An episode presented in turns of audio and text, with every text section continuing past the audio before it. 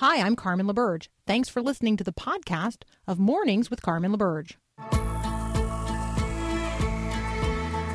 Inspiring you to bring God back into the conversation of the day.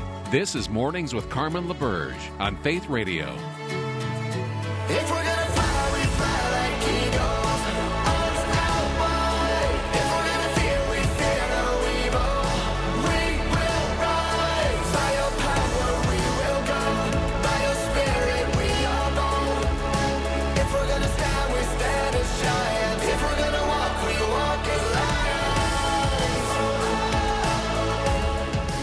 Good morning. It is Wednesday, the 6th of April, 2022. I'm Carmen LaBerge. You're listening to Mornings with Carmen on the Faith Radio Network. Um, if you haven't ever done so, I encourage you to download the Faith Radio app on your phone. You can get it, well, you know, wherever you get your apps. Um, all kinds of great things to access there, and it's a really simple way to share the ministry with others. We'd love for you to connect with Faith Radio via social media. You can follow Faith Radio on Facebook, Instagram, we send out scripture and quote graphics and links to articles, and we have special giveaways and live stream event notifications. So all you have to do is search Faith Radio on Facebook uh, and Instagram and connect with us in those ways as well. Also, want to invite you to join us in reading the Bible together. We have a Reading the Bible Together resource page on our website, myfaithradio.com, as well as um, uh, a video there inviting you into reading the Bible together during Holy Week specifically. So we'd love for you to join us. The daily readings start April the 10th. So there's only a few days left for you to sign up and actually um, be able to, you know, like receive in the mail the printed free Reading the Bible Together guide. There is uh, going to be a daily podcast hosted by our very own Angela Smith. So go ahead and subscribe, listen to the daily Reading the Bible Together podcast, download the free study guide, all available for free. We're just inviting you to join us in reading the Bible together during Holy Week. You can find those resources at myfaithradio.com. All right, uh, yesterday, uh, world leaders, including Linda Thomas Greenfield, the United States ambassador to the UN, urging the United Nations to um, boot Russia, throw Russia out of the human rights and security councils of the United Nations. Um, it, it, basically makes a mockery of the entire system that uh, Russia would remain in those positions. However, it's also very, very difficult to remove a permanent member. And Russia is a permanent member. And there's other very bad actors on the Human Rights um, Commission of the of the United Nations as well. Uh, and so I do think that the UN Security Council is going to have an opportunity to have some conversations about maybe completely redesigning how the United Nations works in light of 21st century realities that I think were not anticipated when the system was organized. Um, a law to make you aware of now in Colorado. Governor Jared Polis signed a bill legalizing abortion with no limits and no conscious protections. Um, this is um, this is going to be a story you're going to hear widely covered in Christian news outlets. Um, it is all kinds of reporting at Life News. If you want to check it out directly there, you can read the articles about it. But I suspect that you and I are going to hear a lot about this. And this conversation boils down to whether or not abortion is a quote fundamental right. And as the Supreme Court reconsiders whether or not abortion is a fundamental right, nationally under federal law, that's revisiting Roe v. Wade, every state is basically now doing the same thing. Well, Colorado has decided that yes, under its state law, abortion is a fundamental right and therefore denies all rights and legal protections to any, quote, fertilized egg, embryo, or fetus up to birth. Yeah, you heard me right. Up to birth. California is considering going a, even beyond that. There's an assembly bill in California, Assembly Bill 2223, that has uh, already crossed the committee hurdle and therefore will go to the full um, the full legislature in California. California is moving forward with a bill that would expand uh, abortion to the killing of babies past the moment of birth up to several weeks. Yeah, you heard me right. Now we are uh, no longer talking about um, prenatal death. Uh, we are now talking about perinatal death. Perinatal death varies. Now, the definitions of it vary, although they certainly include the death of a baby um, outside the womb. So it's going to be uh, something for the courts to interpret. And um, yeah, we're now no longer talking about abortion, even late term abortion, even the abortion of fully formed fetuses who would absolutely be living people if they were allowed to be born.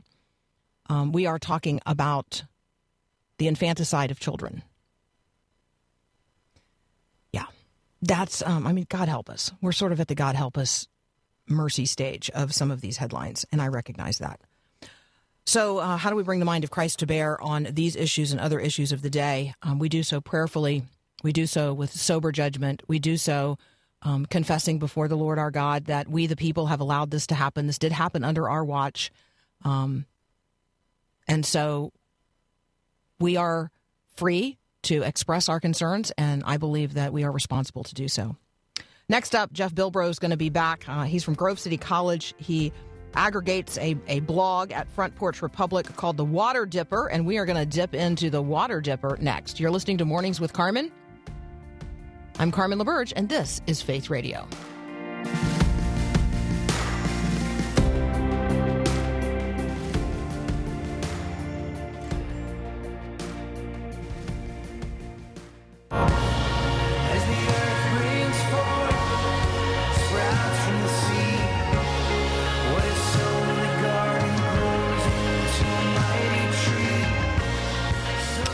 Jeff Bilbro is back from Grove City College and Front Porch Republic. You can find what we are uh, going to be talking today in The Water Dipper, available at Front Porch Republic.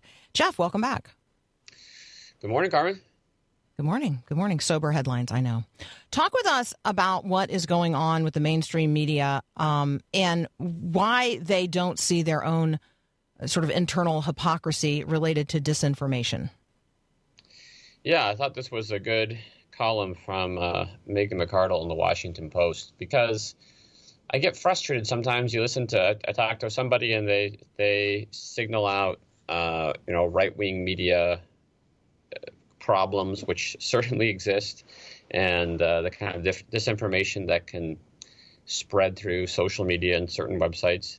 And then then I talk to somebody else and they talk about how uh, it's just the mainstream media that's that is uh, evil and spreading lies, but you know their preferred media sources are the truth. And I think um, both of those get it half right, and um, but they they tend to focus the blame on the other side of the political spectrum, and don't recognize the ways that uh, yeah our our information flow and its unhealthy problems is pretty bipartisan right now.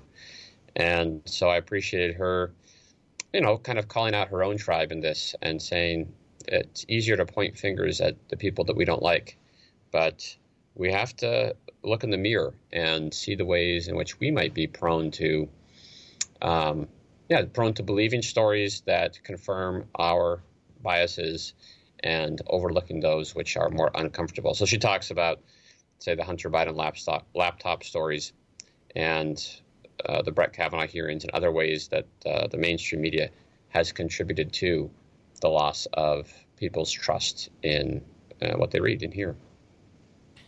So I did see um, polling that there is one news outlet, one media outlet that people do still trust. Um, it's the Weather Channel. Although that also That's has it. its problems, right? yeah. No. Yeah. Well, and what does it say about us that yeah. the that the one that the one that's out there that we do trust is actually the one that's least. I mean, I, I mean, it's completely reliant, I guess, on on forecasting and um, right. experiences in the past repeating themselves. So there you go. Um, yeah. Okay. Um, tradition, place, and things divine. This is a um, John Grove piece that you also have posted at frontporchrepublic.com on the Water Dipper. Um, th- this was I just thoroughly enjoyed this. Yeah, so John was talking about a conference that took place actually at Grove City College, where I teach, uh, a couple weeks ago, and I got to attend that and hear some sessions and give a paper. And he talks about how in an age where um, you know, politics can so dominate our consciousness and conversation.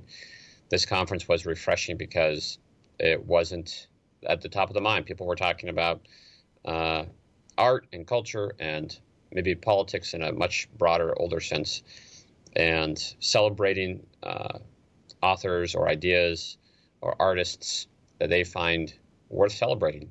And um, yeah, it was a a, conver- a, conference with a lot of laughter and good conversation, and you know people from different disciplines or different backgrounds, uh, just sharing the the things that they're studying and thinking about, and you know the the beautiful things that should be uh, attended to. And I think sometimes we get so focused on critique and bemoaning what's wrong with the world that we forget to praise and celebrate and attend to things that are good.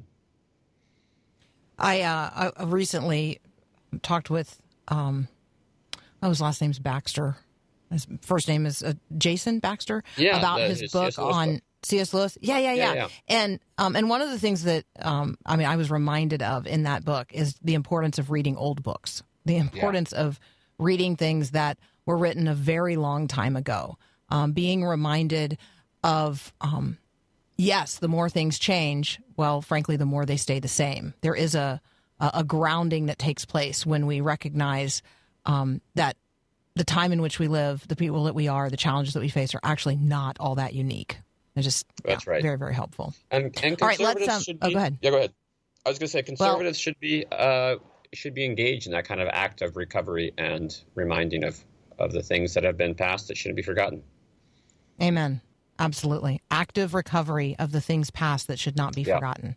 The good, the beautiful, and the true. We're going to continue our conversation with Jeff Bilbro from Grove City College. I am uh, wandering around in um, in his aggregated blog on frontporchrepublic.com. It's called The Water Dipper. We'll be right back.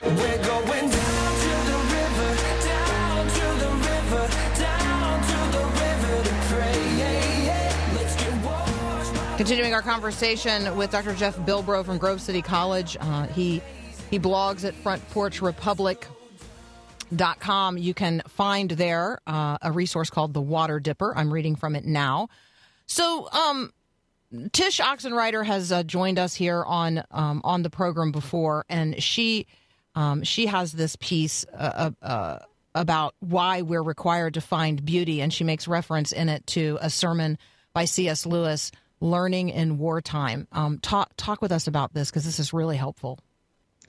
Yeah, and I, I love that sermon by Lewis. I return to it often. I teach it whenever I can. it's a really rich reminder of how we should conduct ourselves in times of crisis, whether it's in his case World War II or uh, a couple years ago. I thought it was really helpful during the, the outbreak of COVID, or now Tsh applies it to uh, you know the war in Ukraine. And I think what she emphasizes here is so timely and I guess perennially true that I mean, let me just read this one sentence from her piece. She says, When we hop from one problem to the next with no pause to remember frequently that the reason we long to eradicate such atrocities is so that we can share with our fellow human beings the beauty that makes us drop to our knees, then we make the world's barbarism a near idol and our outrage merely performative. So I think she, yeah, she gets it right that we need to defend and celebrate and enjoy the beautiful and the good uh, more than we condemn the evil, because uh, otherwise we forget why the evil is a problem. That it's a, a privation of these good things that we're made for and made to participate in. It's easier to point to the pepper um, than to you know sort of celebrate the salt. Um, yeah, and exactly. and I think yeah, and I and I think we have grown up in and then are cultivating a culture where we have become very adept particularly uh, you know i mean i think this is particularly true among conservatives who become very adept at pointing at the things that are wrong i mean i'm uh, I, i've already been guilty of this today i pointed at colorado and california related to changes in abortion law on the on, on the gross and utterly extreme end of the destruction of life. I didn't lift up headlines where um, abortion um, laws have been strengthened in the direction of the protection of life. And so I, I I'm guilty of it myself, um, and I and I recognize that. So this change of mind, um, this change of where we place our attention, the change in what we elevate in our discourse. I mean, this is this is needs to be applied to all of us. Yeah, and it certainly requires discernment, right? I, I think no one is suggesting that we never critique evil, but uh, but yeah, that in in our current context, maybe it's more uh, it's easier for us, I guess, to bemoan the the evils that we are worried about or fearful of, and uh, we neglect to to focus on and participate in the goods that are at hand and, and that we're called to uh, to tend. Mm. I um uh, I learned yesterday about this uh, global effort of chefs in uh, I mean like you know like real chefs who in in times of disaster and in places of war they have organized themselves globally um, to set up um, kitchens in or to use kitchens that are available in schools or government buildings or institutions um, and then to feed people. And I, I got to tell you, they're, they're feeding 300,000 people a day right now. Right now. Wow. Um, at 300,000 people every single day around the world in, in, in a, you know, in a myriad number of places. Um, but they're doing uh, tons of work on the ground in Ukraine and in the nations surrounding Ukraine where, you know, most of the ref- refugees have flowed. Um, and I don't think we celebrate those things. And I think oftentimes we don't point to them because they're not expressly or explicitly Christian. And so part of what I'm reminded of is we need to point to the good wherever it is and whoever is doing it. Um, even if it, you know, isn't wearing, uh, you know, a, a, public mantle of, um, of, of Christian ministry. It's Christian ministry nonetheless. Yeah. No, that's right. And I, I'm reminded in this context, too, of Alan Jacobs' tagline for his blog, which is more lighting of candles, less cursing the darkness. Uh, I, I, really think that's a great, a great mantra. Mm, so good.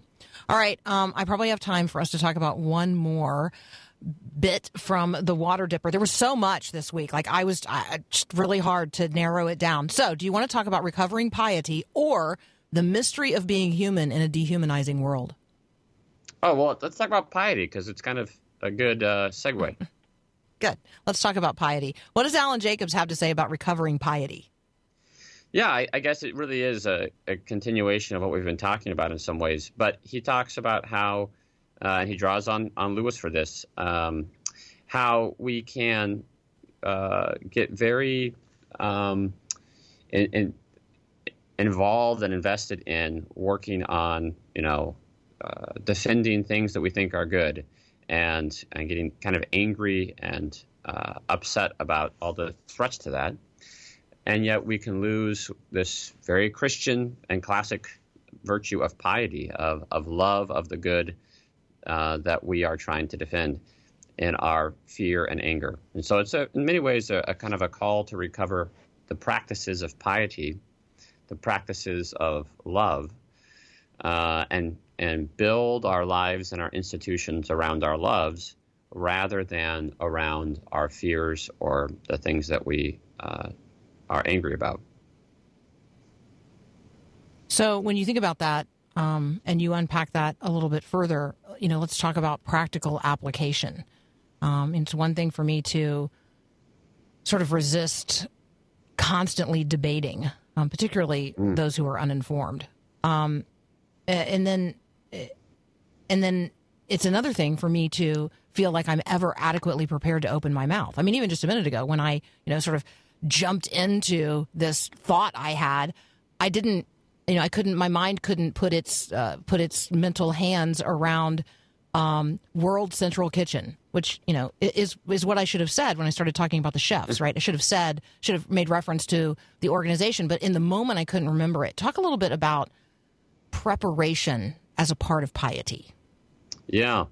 Yeah, I think that's right. And I think, you know, Jacobs concludes his essay by saying that piety, like charity, begins at home uh, and that we have to prepare ourselves, that we have to, um, you know, rededicate ourselves to, to prayer, to, uh, to studying the Bible, of course, and, and the church uh, traditions, and uh, and then hope that that can you know, shape us into the kind of people who can spread that attitude in our churches and in our communities and in the other institu- institutions that we uh, inhabit and have influence in. Uh, but it's a it's a long process. It doesn't it's not a quick fix. No, it is a long. Yeah, certainly. It is a long process. All right. Uh, you guys can find the Water Dipper, all of the articles that we just talked about with Jeff Bilbro, but so many more that we couldn't get to today. It's all at frontporchrepublic.com. Jeff, as always, thank you so much and blessings on um, what you're doing today among students and faculty and people in the community. Um, we, we genuinely appreciate it. Thanks so much, Carmen. Absolutely. Um, you're listening to Mornings with Carmen. I'm Carmen LaBerge. Uh, next up, we're going to talk with Ruth Kramer from Mission Network News.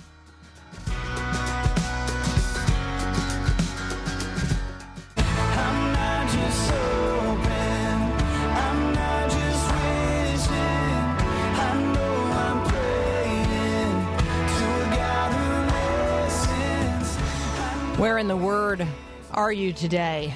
Where in the Word are you today?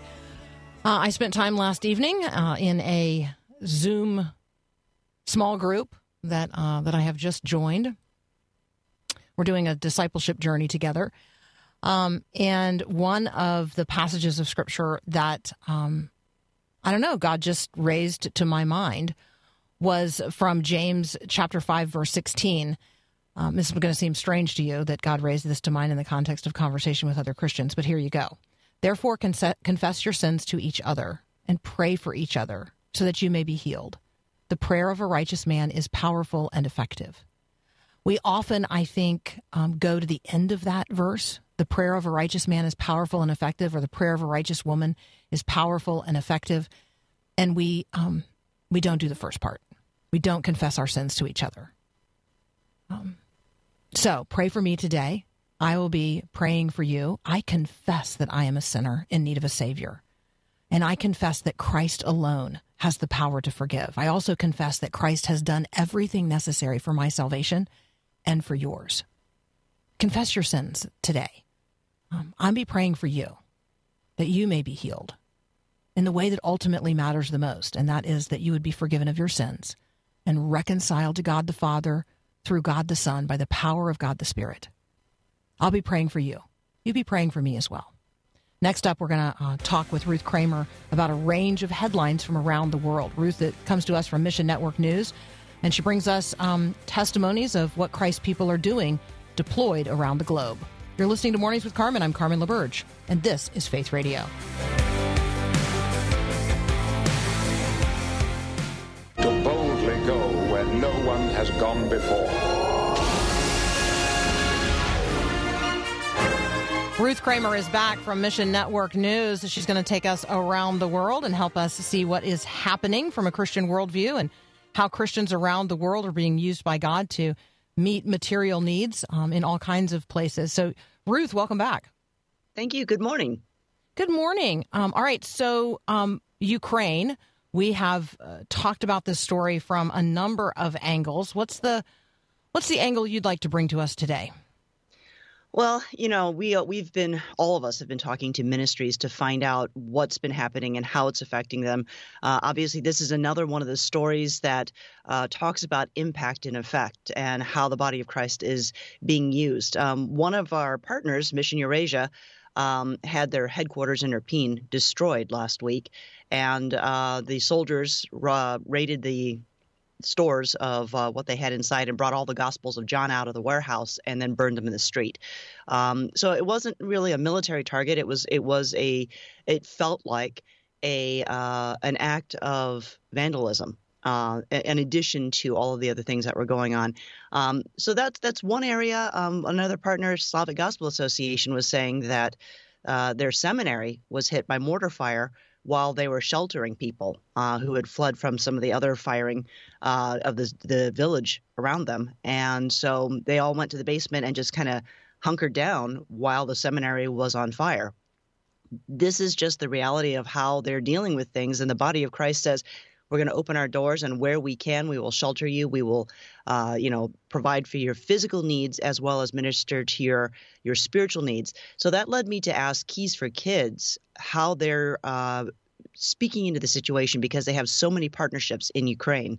Um, they're working with Send International actually, and uh, working to translate Keys for Kids and the Teenage Devotional Unlocked into Russian and Ukrainian.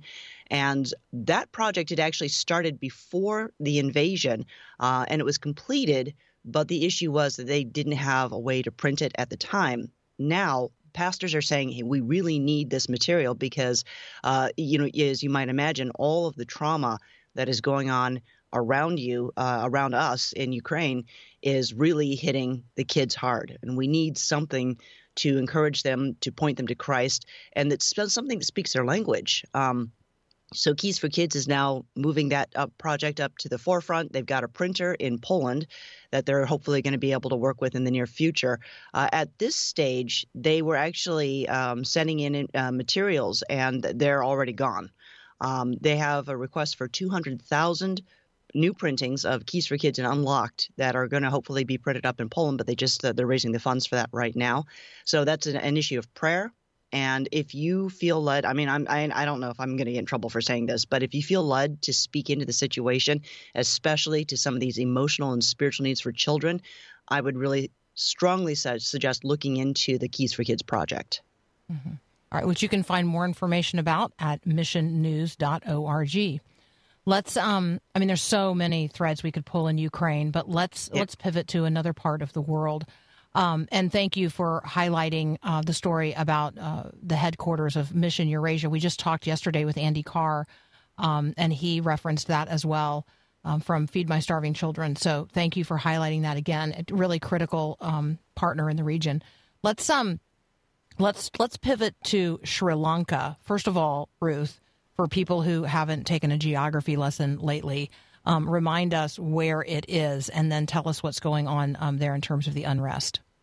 Well, it's it's I would I want to say Rice Delta. Um, this is one of the situations that I think has gone under the radar because of everything else that's happening uh, around the world. Um, Sri Lanka has had a severe um, economic crisis in Southeast Asia area, and uh, this is a, a, very small island nation um, that typically has been pretty stable. I think um, their primary religion is Buddhism.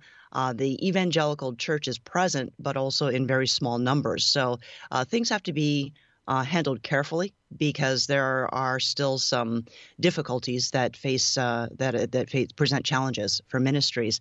Uh, in this situation, you have um, massive protests that have been taking place over the last couple of months that uh, really reached a peak uh, starting Friday. Uh, you had protesters that were actually storming the presidential palace.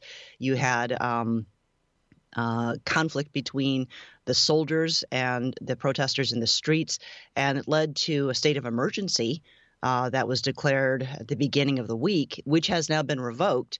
And in the process of all of this, you've had massive um, uh, resignations out of the cabinet. So the cabinet has has quit. Basically, the state of emergency has been revoked.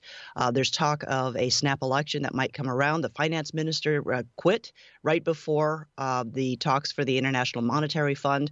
Uh, there's no food. There's no fuel. There's um, no government in play.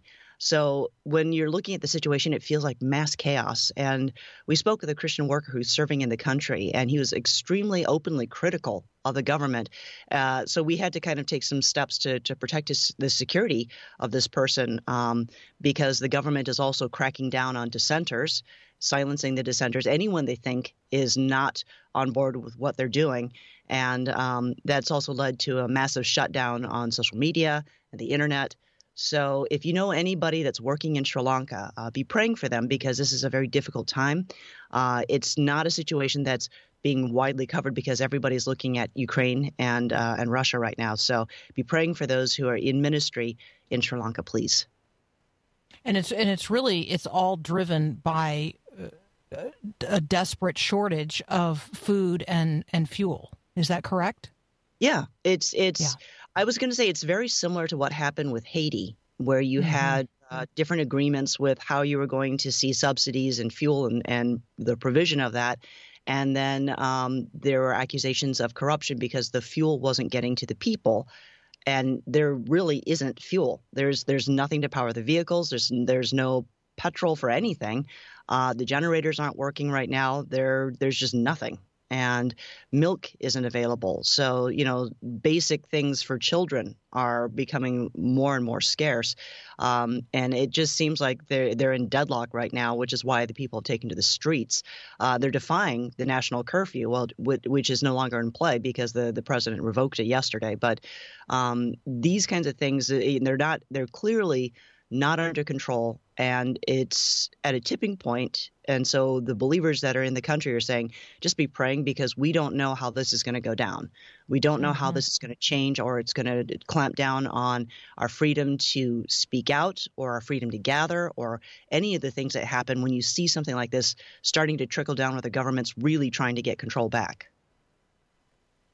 Yeah it's an extraordinary situation. And um, and and as you said, um, it's it has literally escaped the attention of the world because we've been busy watching other things. Um, even China has uh, issued a warning to its citizens in Sri Lanka and travel advisories not to go there. Um, and you know when that's happening, um, you know things are pretty serious. Talk with us about a new new internet law in China that you um, are discussing at missionnews.org. Well, that law went into effect on March 1st, um, so it didn't come without prior warning about what was going to happen with the new regulations and how that was going to be um, enforced.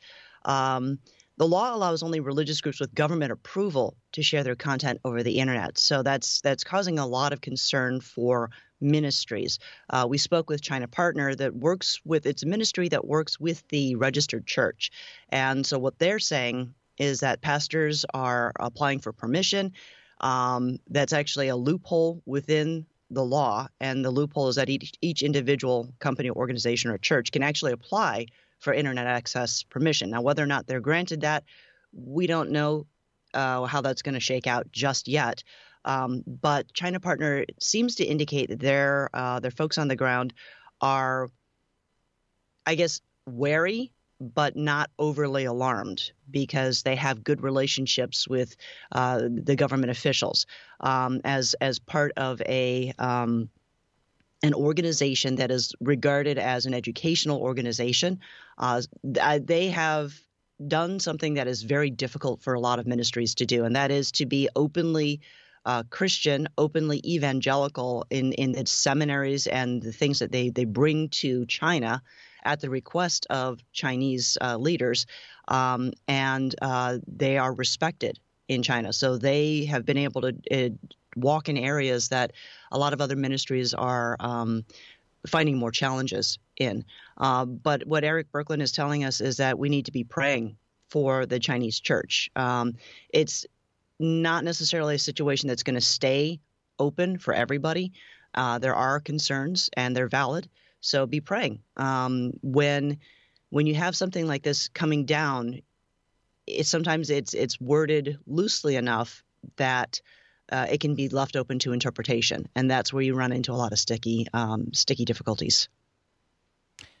All right, we're gonna um, we're gonna talk about Turkey up next. We tend to think of Turkey as a secular state, um, providing for a freedom of belief and worship, um, but um, that was true. It is true under the Constitution of Turkey. It's not so true in reality. So, uh, Ruth Kramer is going to continue uh, here sharing with us from missionnews.org. And when we get back from a break, we're going to pivot our attention to the nation of Turkey. You're listening to Mornings with Carmen. I'm Carmen LaBerge, and this is Faith Radio. Today, I'm hungry and I'm ready for change. I run too far to be the same. The situation um, in Ukraine, the Russian invasion, and now the war is affecting um, not only people in Ukraine and the surrounding nations where there is a massive flow of refugees, obviously also affecting the people of Russia as global sanctions intensify. but nations like Turkey are affected as well. Ruth Kramer is here from Mission Network News. You can read the articles we're discussing at missionnews.org. Um, Ruth, let's let's start with how the Russian invasion is hurting Turkey's already struggling economy. Well, Russia is Turkey's largest source of imports. So um, you've got the shutdown of goods and supplies coming from Russia because of the sanctions, and then food that was imported from Ukraine stopped coming out. Uh, so now that has has increased the pressure on trying to get food into the into, into, Turkey because two of the main sources have shut down and all of the Black Sea trade has been affected. Um, so what you're seeing is already uh, the difficulties with the inflation, uh, high unemployment, and issues that have been facing uh, uh Turkish citizens uh, with the economic downturn and uh, inflation rates making what money that does come in less effective. And, and now you have um, a shortage on food, fuel, and medicine that is also compounding some of the, the issues. Um, and that leads to a lot of distress. And so ministries are looking for ways to try to speak some hope into that. Sat7 has uh, a channel specifically for Turks. So it's Sat7 Turk. And they've created a TV show that is trying to offer some comfort to viewers. It focuses on family issues, it comes from a Christian worldview. Um, and it's really, really raising awareness of the financial impact on families um, as it invites people to. Uh, to call them for encouragement or to encourage each other. It's sort of a platform where they can um, share each other's burdens. Um, this is kind of an interesting situation because all of this is happening as people are seeking an answer. They're looking for hope and they're turning to the things that they they believe are offering that hope. So there's a lot more interest in uh, things from Christian worldview. There's more interest in the gospel, and because of that, you're seeing some some backlash now that's coming from the government. Uh, that's been kind of taking place. Uh, I, I, guess a, a, slow ramp up for the last four years or so. Um, so you're you're seeing. Uh, interest in the gospel. You're seeing things that are becoming much more effective, actually, now in terms of ministry, uh, because people are more open to it. Where um, maybe in 2015, this saying uh, to be Turkish, to be Muslim, to be Muslim is to be Turkish, um, was very, very true. It's it's sort of true now, but people are starting to ask a lot more questions. Uh, and the government doesn't like what's happening there because it seems like it's kind of eroding at their power base. So. Um, back in, I think, what, 2018, if you remember the case of Pastor Andrew Brunson, who was an American mm-hmm. pastor serving in Turkey, um, and he was kind of used as a pawn between the U.S. and Turkey over uh, uh, a cleric that was accused of um, taking part in, in planning the coup attempt that took place in Turkey. Um, there was a lot of diplomatic stuff that was going on, uh, and that was sort of the the poster child of what was happening to Christians in Turkey. Um, it didn't end with Pastor Brunson because once he was released, what we found out was that there were many more um, uh, church leaders and missionaries who'd been arrested, who basically disappeared because they were just moved around in prisons uh, all over Turkey. And now we find out that Turkey's been expelling Protestant missionaries fairly regularly uh, since 2018. Um, so there are min- missionaries from the U.S. that have been expelled. We know that they've been expelled out of Canada. Uh, from um, missionaries from the UK, South Korea, a lot of other countries that have sent missionaries to Turkey who have had years, maybe even decades of ministry in that country are now being expelled. Um, that's just something to be praying about as we kind of uh, sit and quietly watch the situation that's happening in Turkey. Um, the government is still struggling to really maintain control of what's happening uh, and and get some credibility behind its leadership, especially since um, probably since the coup attempt. Mm.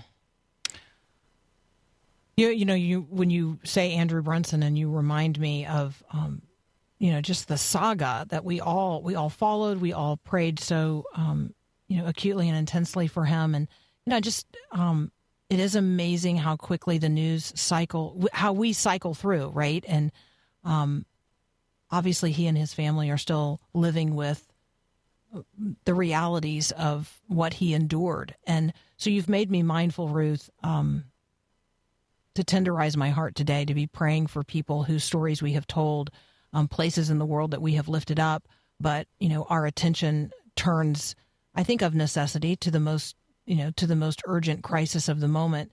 Um, so, I mean, even in the midst of this, I guess I, I'm wondering, you know, you and I have talked about Afghanistan, we've talked about Lebanon. Um, are there some updates from some of those places that, you know, even with a, in a in a minute or so, you want to you want to highlight for us? I wanted to back up and, and talk a little bit about Sri Lanka. We, we described the mm. chaotic state there, but one thing that I, I want to end on is the note of hope here. Mm. Um, you know, we, it, we, it's easy to give in to despair. But interestingly, the crisis in Sri Lanka seems to be sparking a revival. And the Christian worker we interviewed said, We've never had a revival in Sri Lanka. But mm. he says, Right now, I have seen, I've never seen people in Sri Lanka praying as much as they are right now, around the clock, Pastors and church leaders are gathering. The intense prayer has been going on for about two years now because they live in a context of spiritual darkness. And he says now they're seeing prophetic utterances about a big revival taking place. So, you know, if you remember when we were talking to, um, to our partners in Lebanon, and they were saying we were asking God to shake our nation, and then mm-hmm. everything happened. You know that, that's so bad in the descent into what they are currently living in. Um, and then you speak to the Lebanese believers, and like, this is what we were praying for. We were praying that God would shake our nation and bring revival. And that's what the Sri Lankans are saying. They said, We've been praying for a revival. God is shaking our nation, and this is what we're seeing as a result. So Sri Lanka is, you know, just right there southeast of India. Um, and what you're talking about is conversion, right? You're talking about revival. You're talking about conversion unto Christ. Um. Spend a minute talking about India and the new anti-conversion laws um, coming, uh, you know, coming across there. Well, if you, have been following the situation in India, it's uh, led by a BJP state assembly. Uh, it's a Hindu nationalist assembly that has been very supportive of shutting down uh, anything that's not Hindu. So uh, the state of Haryana introduced an anti-conversion bill, which is, if it's approved by the governor, would make that state the 11th in India to introduce an anti-conversion law. Uh, nine states actually have them on the books. So it's Odisha, Madhya Pradesh, uh, Chhattisgarh, Gujarat, Himachal Pradesh, Uttarakhand, Jharkhand, uh, Uttar Pradesh, and Arunachal Pradesh. Those are the the country, the states within India that have active anti-conversion laws on the books that allow um, the government to suppress and persecute Christians and to silence them. Um, this is a matter of concern. Uh, we spoke with our partner Bibles for the World, and they say this is this was made aware. They they were made aware of the situation actually while they were in India, while the, the delegation from the U.S. was in India. Um, so they don't know how it's going to be implemented just yet. Uh, it's not a law; it's a bill, but it is uh, it's a serious nature of, uh, for prayer. Um, mm. The situation for India, you know, the persecution that we've seen since the BJP took power. Uh, has has steadily deteriorated for believers, and uh, it's it's causing two things. It's causing fervent prayer, um, and uh, and a focused mission on what's going on. And the and the Indian church is becoming their own church. So they are taking things uh, and ownership of leading the body of Christ in their in their country. That's good, right? I mean, that part's good. That part's all good. Um, it all is. right, Ruth.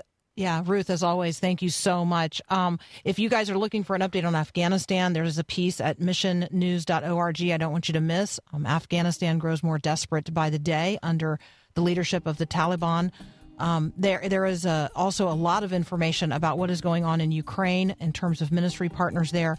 So catch it all at missionnews.org. Ruth Kramer, thank you as always so much. Thank you. We'll be right back.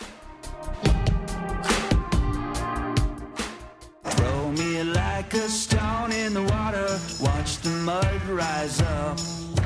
Dress me like a lamb. You know, Easter is uh, about reconciliation. It is about um, recognizing our need for a Savior and then recognizing that Jesus is the Savior of the world, the one whom, uh, whom God sent, the one who comes in human flesh to take on human sin, to pay the penalty we could not pay, that we might enjoy um, liberty from sin and death and the power of both.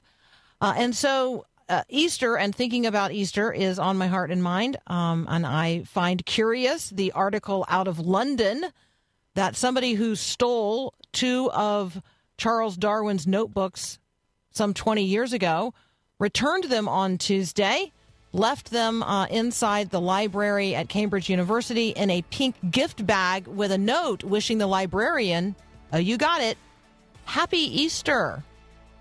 Happy Easter. So, um, yeah, there's um, opportunities for doing the right thing. Um, doesn't matter how long it's been. If you've got something to confess, if you've got uh, something to make right, it's a good time to do it. And do it in the spirit of Easter, in the spirit of Christ, in the spirit of reconciliation. We got another hour of Mornings with Carmen up next. Thanks for listening to this podcast of Mornings with Carmen LaBerge from Faith Radio. If you haven't, you can subscribe to automatically receive the podcast through iTunes or the Google Play Music app. That way, you never miss an episode. It's also available anytime at myfaithradio.com.